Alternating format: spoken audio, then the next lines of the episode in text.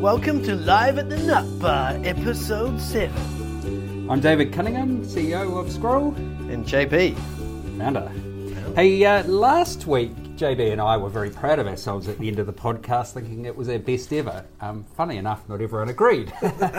so last week's topic was property investment and the lay of the land. So we explored things like tax and uh, government policy, um, you know, how to buy well, and so on.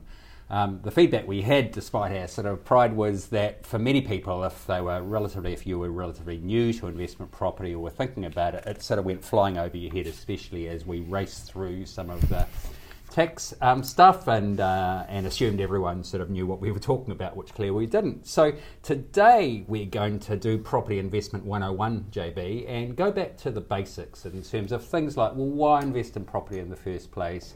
What are some of the tips and tools to make money, which is ultimately the goal from um, property investment. Um, and some of the things to be aware of in terms of new build versus existing property, some of the things we talked about last week, but we'll go into more detail than we did last week, just to take people along the journey. So, first up, JB, question why invest in property um, as in, for an investment perspective as opposed to owner occupied? Yeah, well, hey, look, so I guess I guess there's probably two good reasons why, right? So the first is that um, property prices, well, property long term performs well. I mean, it is. I mean, it's a it's a it's a it's an asset class or an investment class that has performed well long term. You know, no one no one can debate that. You know, I mean, all asset classes do well. Shares. Um, property, leaving your bank doesn't tend to perform that well. But JB, you know, the saying goes with every investment, past performance doesn't guarantee or isn't an indicator of future performance. But you're saying, actually, you know, look back over long periods of time, decades, it sort of is. It performs well. Yeah, yeah, yeah. Well, I mean, it does. I mean, look, fundamentally, it, it, there, there's some caveats on there. I think if you were in Japan, you would be going, well, property doesn't perform very well at all. Mm-hmm. Um, so, um, you know, this hypothesis that property does well long term is because it's a scarce resource, mm-hmm. And uh, and scarce resources over long periods of time perform well. You know, arguably gold is yeah. another, right? Mm. So, um, but but of course, in Japan, land isn't scarce. The population is dropping and aging, yeah. and, um, and and and um, house prices have done absolutely nothing. If, if in fact have gone down, right? For yeah, so declining population is something to watch out for. Is there probably not a risk of that anytime soon? In New but yeah, but but you can see it in New Zealand. So like you know places like Auckland, um, which have experienced you know high levels of growth long term. Uh, that's that's translated through into property prices, but mm. you could go to other parts of New Zealand where you know, um, prices haven't really moved at all. Or if they have moved, it's been recently with very low interest rates. But mm. for very long periods of time, house prices were incredibly flat. Mm. You know, I've had clients uh, on the west coast of the South Island. Mm-hmm. Um, who you know purchased properties at bargain basement price of 150,000 and sold it 10 years later for 130. yeah. You know, so um, so ultimately, supply and demand plays play, plays out, and, and, I guess like anything, the quality of the investment matters. So if you sort of think about very long term returns on share markets, you know, equity investments over time have generated far higher returns than fixed interest and you know cash sort of thing. And so if your perspective's long term, you've got to accept a bit more volatility, I guess. And I suppose the last three years has seen extreme volatility, probably some of the most extreme volatility we've seen in New Zealand property prices for what, you know, 50 yeah. years maybe. Yeah, yeah, yeah, yeah, totally. I mean, we've definitely seen volatility that we haven't seen. I mean, GFC house prices fell, you know, sort of circa 10%. Mm. This time around, we've seen prices fall 20, but, but, bearing in mind that the lead up to this fall, prices went through 40, the roof. 45%. Right? So I think net on net we're up about 25, and I think uh, construction costs have also risen about 25 over this sort of time frame. So what you get for your money.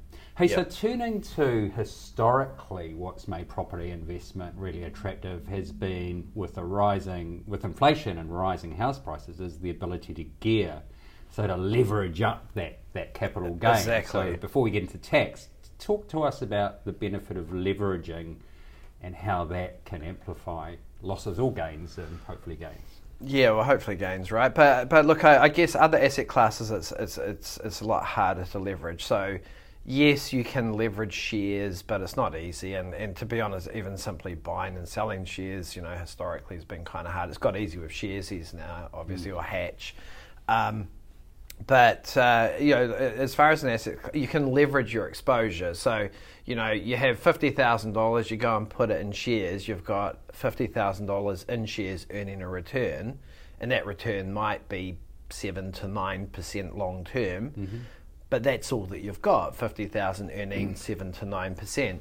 With property, uh, you can obviously take that fifty thousand dollars and you can you can buy something, you know, a lot more significant. Now 50,000, unfortunately, at the moment, is not enough. Uh, but let's say you had 100 or 200,000, you could buy yourself a $600,000 property.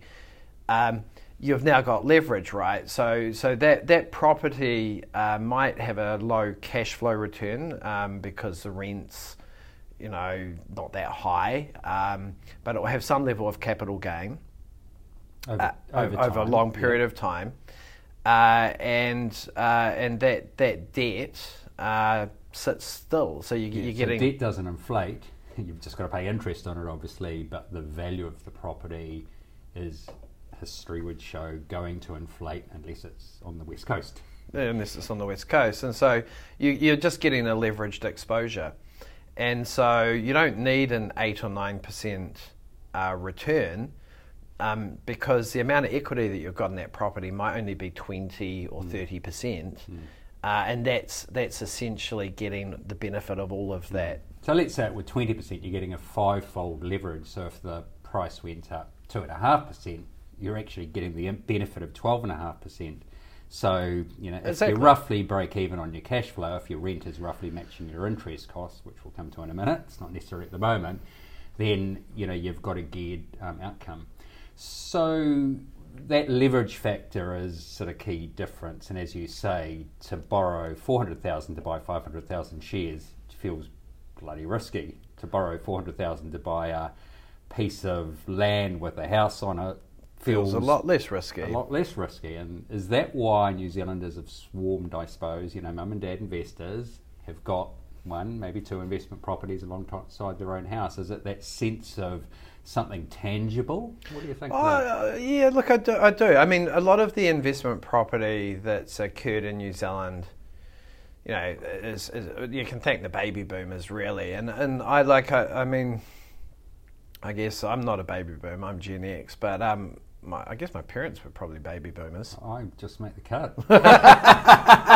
but we won't go uh, down that route. But, but look, my parents. Last, I mean, last year of it, by the way. Yeah, yeah, but but, but my, my parents experienced the '87 share market crash, mm. and they were invested in shares. You know, like they all used to have these share clubs, and yeah, they'd be. I remember. Yeah, they'd be drinking and hanging out, talking about all these ridiculous yeah. shares, all of which disappeared. Brierley Equity yeah. Corp, uh, Chase Corp. Chase Corp. I, I, lost money um, on Chase. Geez, Jodian or something with Cinema Theatre that became an investment. Rainbow Corporation. Yeah. Yeah. Ariadne, um, TKM. Yeah, yeah, yeah, yeah. Petrocorp. um, Perry Dines was my favourite. Anyway, let's move on. Yeah. And in yeah. those days, for my mates, Joseph Coutts was the drink to drink. Anyway, right, moving on. But moving on. Um, but um, you know, they, they lost all their money on the share market, and I don't think baby boomers ever went back to the share market after that. Like you know, it was, um, and then the, the, other things. I mean, the, the baby boomers also had the, um, our, our, version of the savings and loan crisis, which was, you know, there were a lot of, um, you know, there, I guess there were finance companies going under, but and that was the second time round. The GFC, GFC the, wiped out your trust in shares. The fin- the GFC wiped out your trust in finance companies. I think there were 133 that that went into liquidation in New Zealand, which was you know the entire industry, bar three businesses, I think. Yeah, so it's, I mean, so yeah, so yeah, the yeah. trust in those other two alternative forms of investments, it was either put your money in the bank and then bugger all actually over the last decade, or put it in investment property, and you look backwards and you go, well, you know, the annual return's been probably yeah. more than ten percent. And and I, and I think Kiwis generally trust things that they can see, touch, smell, and mm. um, hopefully not smell, but. Um, it, you know, so I think I think that's where um, both New Zealand and Australia's sort of love affair with property comes from. But but also, you know, I guess that pioneering spirit and you know, property has always played a bit of a role in our culture, mm. right? Because um, because you can own property mm. and. So let's talk about rental yields and interest rates because if you are borrowing four fifths of the cost, or, or in fact, perhaps we'll go here first, is the, why can't you borrow 100% of the purchase price? Well, LVR restrictions, right? Well, you can. So, so you can borrow 100% of the purchase price if you're able to leverage equity in another property. So, so let's, can you give us an example? Just work. So, if, if you had a lot of equity in your own occupied house, you, you know, so you have to be a, a bit, bit of an older borrower but you know you've managed to pay most of your own occupied house off. So, so let's say you got a million dollar house, you got half a million dollars of debt on it. Well, let's say yeah. Let, well, let's say um, uh, yeah, okay, half a million dollars of debt. So you yeah, you've still got a reasonable way to go. Mm. Um, on an owner-occupied house, you can borrow up to 80% of its value. So you can borrow up to 800,000 on it. So that would give you the ability to leverage 300,000 on your owner-occupied house. Mm. Now, at the moment, uh, so let's let's assume because there's tax rules at the moment, right? Um, let's ignore those for now. That gives you 300,000 that you can use to buy an investment property. Now, there's two ways of doing it. One is that you can just borrow that money up on your own occupied place, so you've got $300,000 cash, mm. and then go and put a deposit down on an investment property. Mm. Or alternatively, we can just leverage that equity by borrowing up to 100% on the investment property. So let's say we buy a half million investment property, we borrow the full half million, so we're 100% geared on that. And then we cross but guarantee over, Overall, we've got one and a half million of uh, of uh, assets and a million of liabilities. So yep. we're 66% geared, and it comes within the LVR restrictions of 80% on owner occupied and 60%. 65% 65% now. 65% now, yeah. On investment property. So that's how you get all the debt into your investment property is by leveraging the equity in your own house. Yeah. Now, in the old days, go back a few years before Labor changed the rules, um, investors loved doing that because that was fully tax deductible. Yep. And so it made sense, right? Because uh, investment property is tax deductible. It would be generating losses, but you couldn't offset those against income. They'd just have to sit there against. Well, the originally you property. could offset uh, those against yeah. incomes because I've had an investment property one um, for 20 years, and originally you could offset it, so you just you know yep. you got the tax back on that. But that that rule probably was removed six or eight years ago. Yeah. So I guess there's been this progressive unwinding. Firstly, you couldn't offset it against your personal income. Then it got ring fenced. Got ring fenced. Yep. Then and now you can't you can't claim it at all at the moment. Yeah. That might change. Yeah. So so so the change was a couple of years ago. The Labor government uh, to make property investment less attractive, I guess. Mm couple of things. One was to move the bright line test. We'll come back to that perhaps, but one thing was to say that interest is no longer fully deductible even on your existing property. So it started at you know fully deductible, then it went to seventy five percent eighteen months ago, roughly, then to uh, fifty percent a couple of yep. months ago, and then in in uh, two years' time it will be zero. So you've got no deductibility of your interest but you've got revenue from rent, which is taxable. So then so it becomes an awful equation from a cash flow perspective. Oh, totally! It? it? completely destroys inve- uh, second-hand investment property. Obviously, new builds are exempt, so they're still tax deductible. So the old semi-old rules apply to that. Um, mm. But but for an existing property, it's not tax deductible and therefore you're paying your personal tax rate mm. on all of that income. Mm. And so, from a cash flow perspective, it's massive. Yeah. So, we touched on this last week, but what is the logical thing for existing owners of investment property that are highly geared to do now or in the next year or so? Because you're already losing out on 50% of yeah. deductibility. Your interest costs are probably going up a lot. Yeah. Should every investment property buyer who's got any degree of reasonable gearing, sell. Vote National. Why? they want to make this political. Why do you, why do you, why do you say vote national? What are they well, going to do? Because because they've, they've said that they will bring back interest deductibility on investment property. Right. So I mean that's the interesting thing, right? And I, I said that a little bit in jest, but um, the, um, that's what's so fascinating about the election that's coming up is that uh, if we have a, a Labor government, then there'll be a continuation of the existing policy, and we'll gradually lose interest deductibility on investment property. And in which case, if you're a property investor that's geared, you should sell.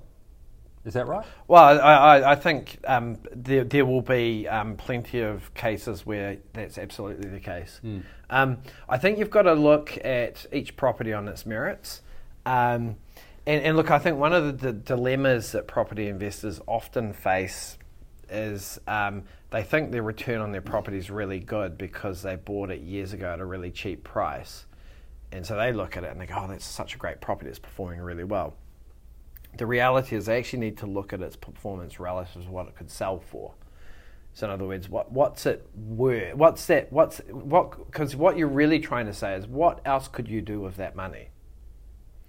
Um, so you don't want to look at the historic performance of the property and go. Oh, you mean you've got to look forward? You've got to look so, forward, not okay, backwards. Okay, okay. Yeah, and so I think um, uh, there's one of the things I, I, find odd with a lot of property investors is that they still look back and they go, "Oh no, it's such a great property because I only bought it for mm. you know 200,000 15 years ago." I'm like, "That's cool, but what's your return on it based on its value today?"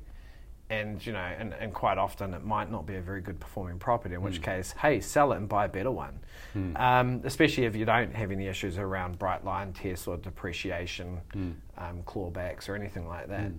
Um, That's another thing you used to get was depreciation. You know, back twenty yeah. years ago when I got started yeah, with my yeah, one, still one investment. Oh, I mean, look, that, you'd have you'd have to say it. It's pretty unappealing to mm. own. Just just if you think about investment property and you go, hey, I just want to buy something, hold it long term.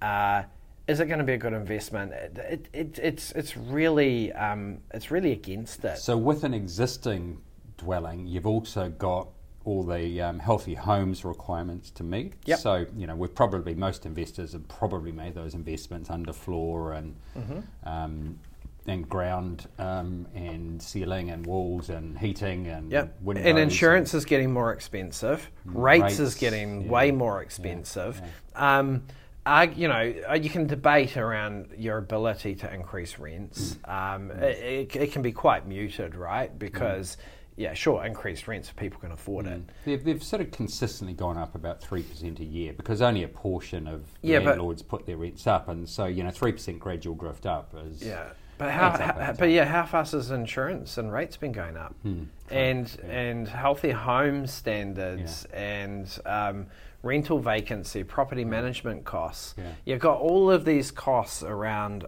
uh, property ownership that need to come into the equation, right? And so I think at the moment it would be very hard to get a, a, a, good cash flow property, very mm. hard. In the, in the major metros, if you go to places maybe out in the provinces like Rotorua, you mm. could you could get something that would be a lot better mm. cash flow wise. Um, but but you know, for the mum and dad investor, that you know that's probably not the way to go, is it? No, well, no, no. So so so back to the question: Should existing rental property owners, as a general rule, be looking to sell if they've, say, passed that bright line test, which says they won't pay a capital gain. So I think the bright line test was moved from five to ten years about now two and a half years ago. So if you bought before the Brightline test was extended, so your five year duration, you really should have sold, should sell as soon as you pass that five year test, should you?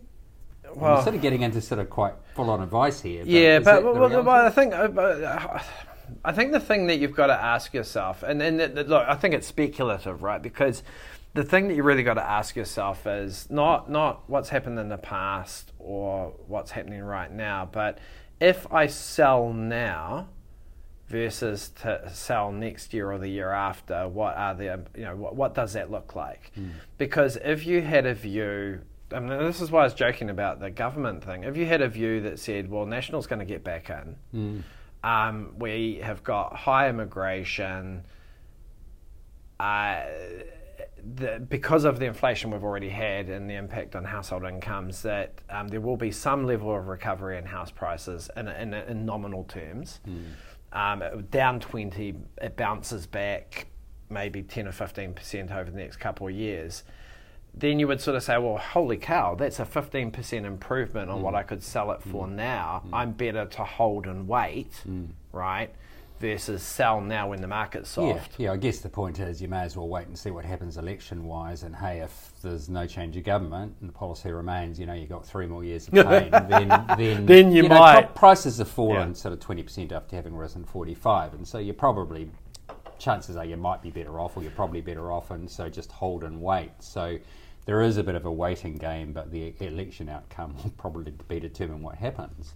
Yeah. So you know, to, so thinking about new builds, then. So if you did sell, whenever it is, hmm. or you're a first-time investor, in which case there's zero interest deductibility for existing properties. So there's Yeah. really, unless you're a cash buyer or a very low geared buyer, there's very little rationale for buying an existing rental property unless the yield is really high. But if we sort of assume for the mum dad investor, who are probably the sort of person listening to this podcast, then there's zero sense in buying anything but a new build today. But again, if the government changes, it suddenly becomes sensible again. So if I guess your bet is that the government's going to change, then now's a good time to buy an investment property. If not, um, then new build is a low risk, or it's really the low risk solution. Well, I think I think you've got to ask yourself what sort of investor are you, and you know we've probably jumped around again a bit on this, but but fundamentally you've got to ask yourself what what sort of investor am I, and, and be honest about that, right? So most most property investors out there are passive. Most of them just buy something and hope it goes up in value. Um, a- and and they don't necessarily put a lot of uh, science around that. They just like something, they buy it, and they hold it. And maybe it's a suburb that they like, or they think it's a cool area to live, and, and they buy something. Um, and, and they just hope that it goes up in value. So it's a very passive way of buying. The, the next layer up from that from that level of passivity would be someone that goes, what areas of the city, generally the city that you live in, what areas do I think are going to grow? Where's, where, where are the growth corridors? Where are people wanting to live? What's happening with the population? What's happening with work? And therefore, I'm going to be a little bit more strategic. I'm Places be like Auckland, school zone's a big piece too. Yeah. those are, yeah. Yeah, but but you know, um, in Auckland, it's gentrification, right? As the population grows, um, the the city pushes out, and what were you know, um, sort of I guess poorer areas of the the city suddenly become more and more popular and in demand with owner occupied borrowers, right? And so you think through it over years and years and years. I mean. You know, um, for all us old buggers, you know, Freeman's Bay and Ponsonby used to be cheap. You know, look at them now, Hmm. right? Um, Point Chev, you know, like these are all really sort of beautiful suburbs these So days. you're saying what's the next point, Chev? The thing is, it's Yeah. going to be a lot further out, right? Well, it's always pushing out. So, you know, it mm. was Avondale, and now it's pushing out. You know, and it's sort of New mm. Lynn and out further, and mm. Well, in Wellington, you know, it's it's you know pushing up the Kapiti coast over into the Wairarapa. Yep. Um, you know, in fact, house prices in the Wairarapa have moved probably more than Wellington in the positive sense in the last three or four years. As as working from home is another sort of factor too, isn't it? Suddenly Totally. the commute isn't part of the everyday, every working day life. It might be one or two or three days a week now instead of five. That's sort of our businesses. I think the average is about three days a week in the office for our people. Yeah, yeah, hundred percent. So you sort of go, okay, so we've gone really passive, and then we've gone, okay, let's be a little bit more strategic about. It. That's typically where you might sort of start to go and talk to one of these um, sort of property investment firms, like a, like an Enable Me or Oh, an yeah. OPES or something, because they start to give you a bit more data to, Mm. to think through that and get a little bit more sort of strategic about it. Then you get to what you'd call more active property investing, which is where you're starting to go. Either you're doing you're doing one of two things. You're either going how can i improve the cash flow of the property? So um, i used to do a little bit of this which is i find something i go can i add a bedroom to it? Can i split it into two tenancies? So a two tenancy would be a classic where you buy a 1960 70 two story two story house and you can uh, legally split it into two tenancies So Um, improve, basically do some changes to improve the cash flow. Yeah. And, you know, so long as the cost of those changes is minimal, but, you know, you can arguably double your cash flow. Oh, 100 percent. So you know, and then a more aggressive investors might think about putting a minor dwelling on, or they may That's not the sort of mum and dad investor, though, really, is it? So that's a little, a smallish part of the market. You know, most people don't want the hassle. I mean, with, with my daughter, she bought an investment property. She lives overseas and Yeah. bought investment property. You know, we, we, we did cosmetic stuff and I built some fences for her and put some new lawn down and that. You know, I couldn't think of anything worse than doing much more than that. Um, Yeah, no, and, totally. and I guess I, you know that would be sort of typical. You know, so yes, there are lives. opportunities, but for most people, set and forget is generally the way to sort of go. Yeah, and and uh, so uh, so yeah, no, I agree. It's interesting though. So so what we're talking about there was some cash flow, right? And there- there's actually quite a few investors that would do the basics. Yeah. The basics would be, it's got a big bedroom, you can split it in two, turn it into Yeah. two bedrooms, right? Um, that's actually relatively simple to do. It's low cost and it increases your rent yield. Things like kitchens and bathrooms. Is Not, not, really. really. You don't need too much. Um, look, at the very bottom end of the market, um, where properties are quite run down, you can jump in, put some new benches, and give it a lick of paint, some carpet, hmm. and get the rent up. Hmm. And, and it will make sense from a yield perspective. So hmm. there are investors out there that do that all the time. The next layer up, I think you're starting to get into speculation. And now speculation's interesting because very passive investors can speculate and very active investors can speculate, right? Because speculation doesn't have to be a high intensity activity. And, and so what I mean is, and I, I mentioned this on the last podcast, is, is for example, you might just buy a house uh, and this is where the second-hand houses play into this. You might buy a house in an 800 square meter site. You have no intention to develop because you can't. You don't have the skills for it. You just want a land bank. And so your yield's going to be terrible. You're going to get really low rent on it. It's an existing property at the moment. You're not going to have tax deductibility anyway, so you don't really care. What you're sitting on it for is speculatively you believe that at some point that land's going to be worth a lot more money to someone else. And uh, at the moment, with the market as soft as it is, these 800 square metre lots have come back a, a lot, right? And I, mm. I mentioned last week a developer that's buying properties at the moment for about a million, where he was paying about 1.6 for them a year ago. Mm. And so, you so know, for the you sort of I think you said a passive investor yeah.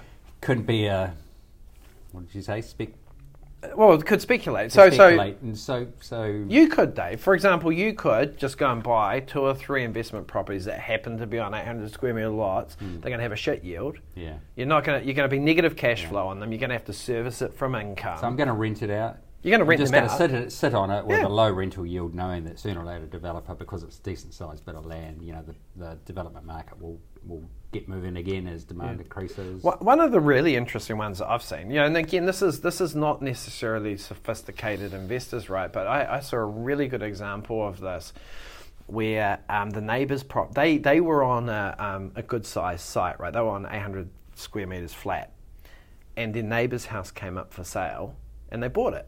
It was another 800 square meters. So and suddenly then- you got 1.1600 square meters, Yeah. which is 10 townhouses. Yeah, and they held it.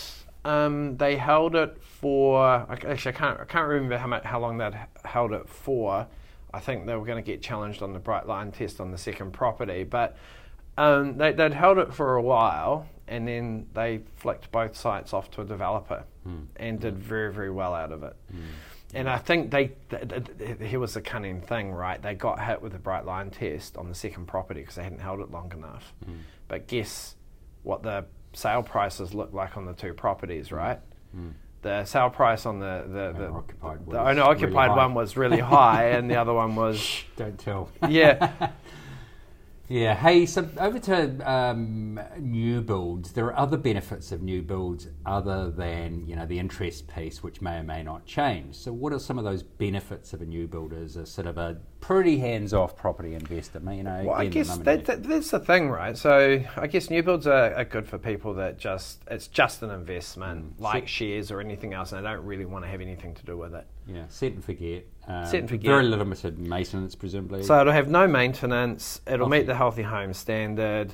Yeah. Um, Good demand for new is from Yeah. tenants. Yep. Yeah. Better, better rental yields typically. Do you see? Oh no, not better. Oh, oh much of a muchness. Much I mean, yeah. look, um, it's hard getting a good rental yield. Full stop. But but but you, you, I mean, you've got tax deductibility. Um, you've even got chattels depreciation, so you actually have got some Mm. On level builds, yeah. on new builds. You've got some level of depreciation there.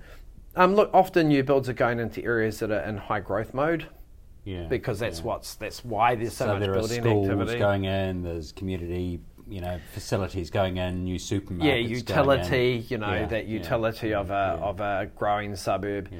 So look, there's there's, So, there's so in other words, the new build that's not a single one, you know, wedged in amongst others, but a new subdivision because you know there's going to be a whole lot of facilities there, and it becomes more and more attractive. The more people are there, the more people want to be there because the facilities are sort of growing. Yeah.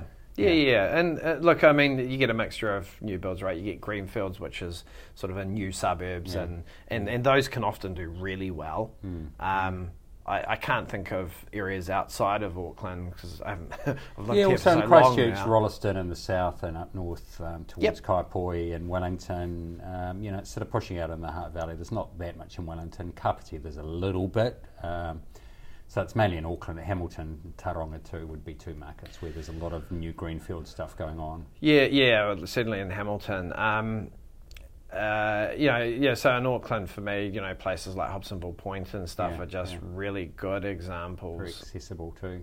to and really city. and Yeah. really high sort of uh, yeah, I guess just utility, right? Yeah. For Mm, um, for, for for the people that live out there. Yeah. Um, So, Yeah. hey, changing sort of theme a bit, again, for the sort of potential first time investors, does structure like company, trust, um, all that, does that matter? Nah, not really just- these days. It's Okay. we're the most over-trusted country on the planet, right? And I mean, we seem to put all these convoluted legal structures in, and maybe you know, at, at, at one point in time, it was worthwhile. Um, and it's really weird because in Australia, the vast majority of Australians own investment property in their own names. Mm, mm. Um, So it was something driven by this whole look through company structure and deductibility of. Well, of- and I think accountants and- and lawyers just Yeah, loving making yeah. extra money by putting complicated Yeah, structures okay. across people's Okay, properties. so don't get a complex structure. What about property management? Do it yourself or employ someone to do it? Oh, that's a hard one. I, I honestly, tenant managements and property managements a pain in the bum. So it's not. It, it, it isn't until it is. Yeah, is that a way I- to describe it? You know, you can have the perfect tenant, then so- it's the fan. Yeah, so, so I've, I've always managed my own properties. Right, okay. Um, we've only got one left now because I've, I've dropped all the resi stuff and gone into commercial Yeah. In a big way. We're sitting in it. We're sitting in it.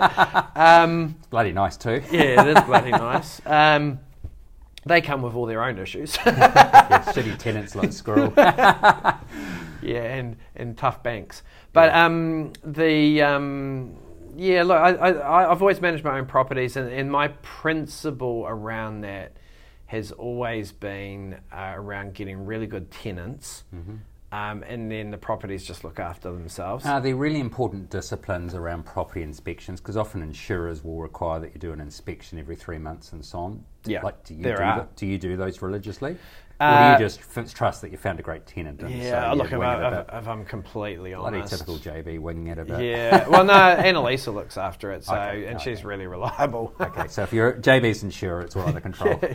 um, yeah, no, ours really good at it. Um, we- we've always had really good tenants, um, but but you know, again, we only have purchased property in areas where we can get high quality tenants, and you know, so our tenants are paying quite high rent. Uh, So so the sort of areas that we've purchased property in the past would be again, sorry, it's it's it's, it's, it's very Auckland centric, but. Uh, you know, we've got a property in Castor Bay, so just up on the shore. That's the last investment property we've got. We've had properties sort of around um, Avondale. You know, just that sort of inner city fringe. So, what would you recommend if you if you like being hands on and in control? Then do it yourself. Otherwise, a property manager. Yeah, and, Well, what does a property manager cost you typically? Percentage of the oh, rent? seven, seven to nine percent. that fair? Yeah, Yeah. yeah. Although, the- uh, yeah, And they all do all the worrying and tenanting. You, you often pay for the cost of when the tenant changes. You have to, you know, pay a week or two's rent and things like that. Eh? But it adds up, but it takes away the worry. Is that the guts it, of it? it, it does. Okay. Yeah. especially if it's a high maintenance. What about things like insurance? It's a given that you should be insured, right? Oh, you have to be. What else? Um, you know, accounting. Employ an accountant or try and do it yourself. I'd always, I'd always employ an accountant. Employ an accountant. So yeah, if you're up for it, do it yourself. But you know, the I think. Well, I think uh, what's interesting is I've always put my companies into. Uh, sorry, I've, I've always put my properties into into structures, right? Like limited liability companies and trusts and stuff. I actually going forward, I wouldn't do that. I, it just adds cost. I mean, I, I spend an exorbitant amount of money, uh, you know, doing accounts and stuff and tax and various other bits and pieces, and it, it's just a waste. Um, I over-engineered stuff. I, I would keep it real simple these days. I, I think family trusts still have a purpose around asset protection.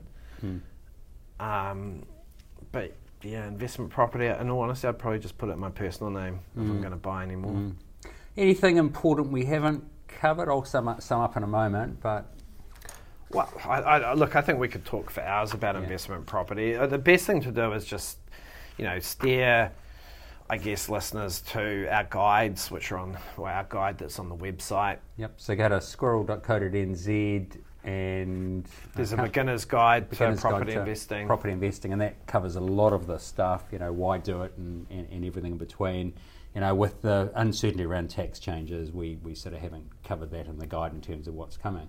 Hey, so to sum up, property investment long term, uh, generally. good, good uh, investment. Uh, good investment. You've got your bright line test that you you know you want to be invested with a horizon of at least five to ten years, typically. Uh, the tax potential changes that might come in under national or the existing reduction of the interest deductibility, which would continue under a Labor government. You know, a, a, you know, it's almost like invest in existing properties if you firmly believe that interest deductibility is going to be reinstated under a sort of nationally government.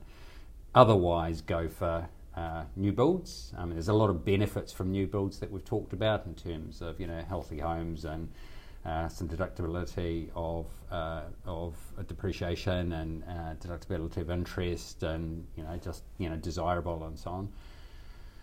Uh, you know, use a simple structure. Don't need to put into trusts and companies, but you know, take your own advice from a, an accountant. Generally, you can get advice on that sort of stuff pretty cheaply. Uh, use a property manager if you want to be hands off. Um, but if you like being hands on, do it yourself. There's a whole bunch of legal obligations or insurance obligations you've got about keeping records of all that. Um, it can be the best thing you do managing yourself until it's not the best thing, like many, things in life.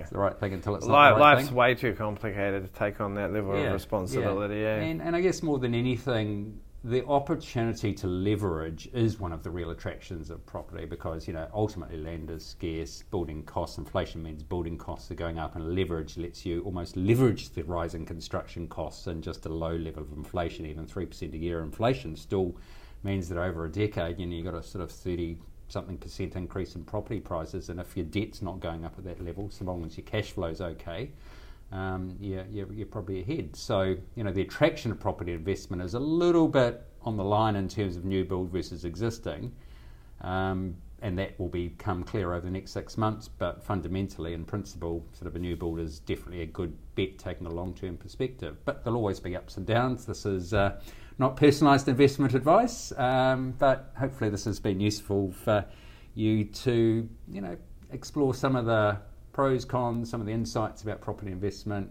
uh, in New Zealand. Any final word, JB?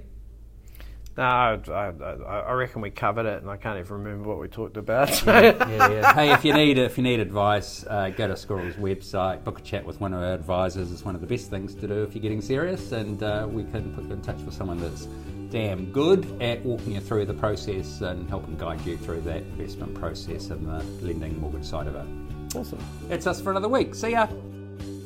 Thanks for listening to today's podcast. If you have any questions or things you'd like us to talk about in the future, get in touch with us at david at squirrel.co.nz or john at squirrel.co.nz.